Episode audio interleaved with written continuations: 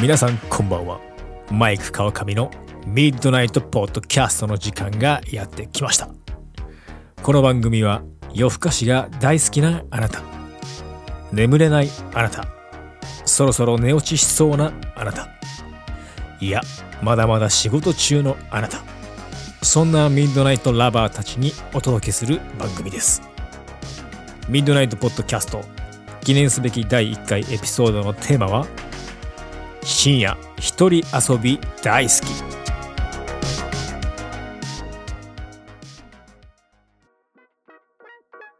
えー僕は小学校の頃からの趣味が自分のオリジナルの漫画を描くっていうことだったんですけど中学校ぐらいまで結構描いててだいたい漫画を描き出す時間帯っていうのがお風呂入った後から寝るまでの時間。いきなり描き始めながら展開も考えていく。もうそのフリースタイル感というかライブ感っていうのが醍醐味だったんですよね。そのクリエイティブっていうのは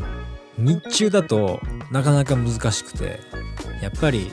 外は夜でもう寝るしかないと。制約された時間帯。だからこそクリエイティビティは発揮されたっていう風に思いますね。さあミッドナイトポッドキャスト。ここからはリスナーの皆さんからのお悩み相談コーナー。ペンネーム伝説のコーラさん。ありがとうございます。僕は自分で多趣味な方だと思っているんですが頻繁に暇だなぁと思うことがあります。そんな時に例えば暇を潰す方法として YouTube 動画を見たりしていますがそもそも他に趣味があるのになんでその趣味をせず動画を見たり暇だなぁと感じてしまうのでしょうか？いやー伝説のコーラさんすごくわかります。これね僕で言うとあのやらなくちゃいけない作業編集仕事がめちゃくちゃあるのに僕も暇だなって思うことが多々あります。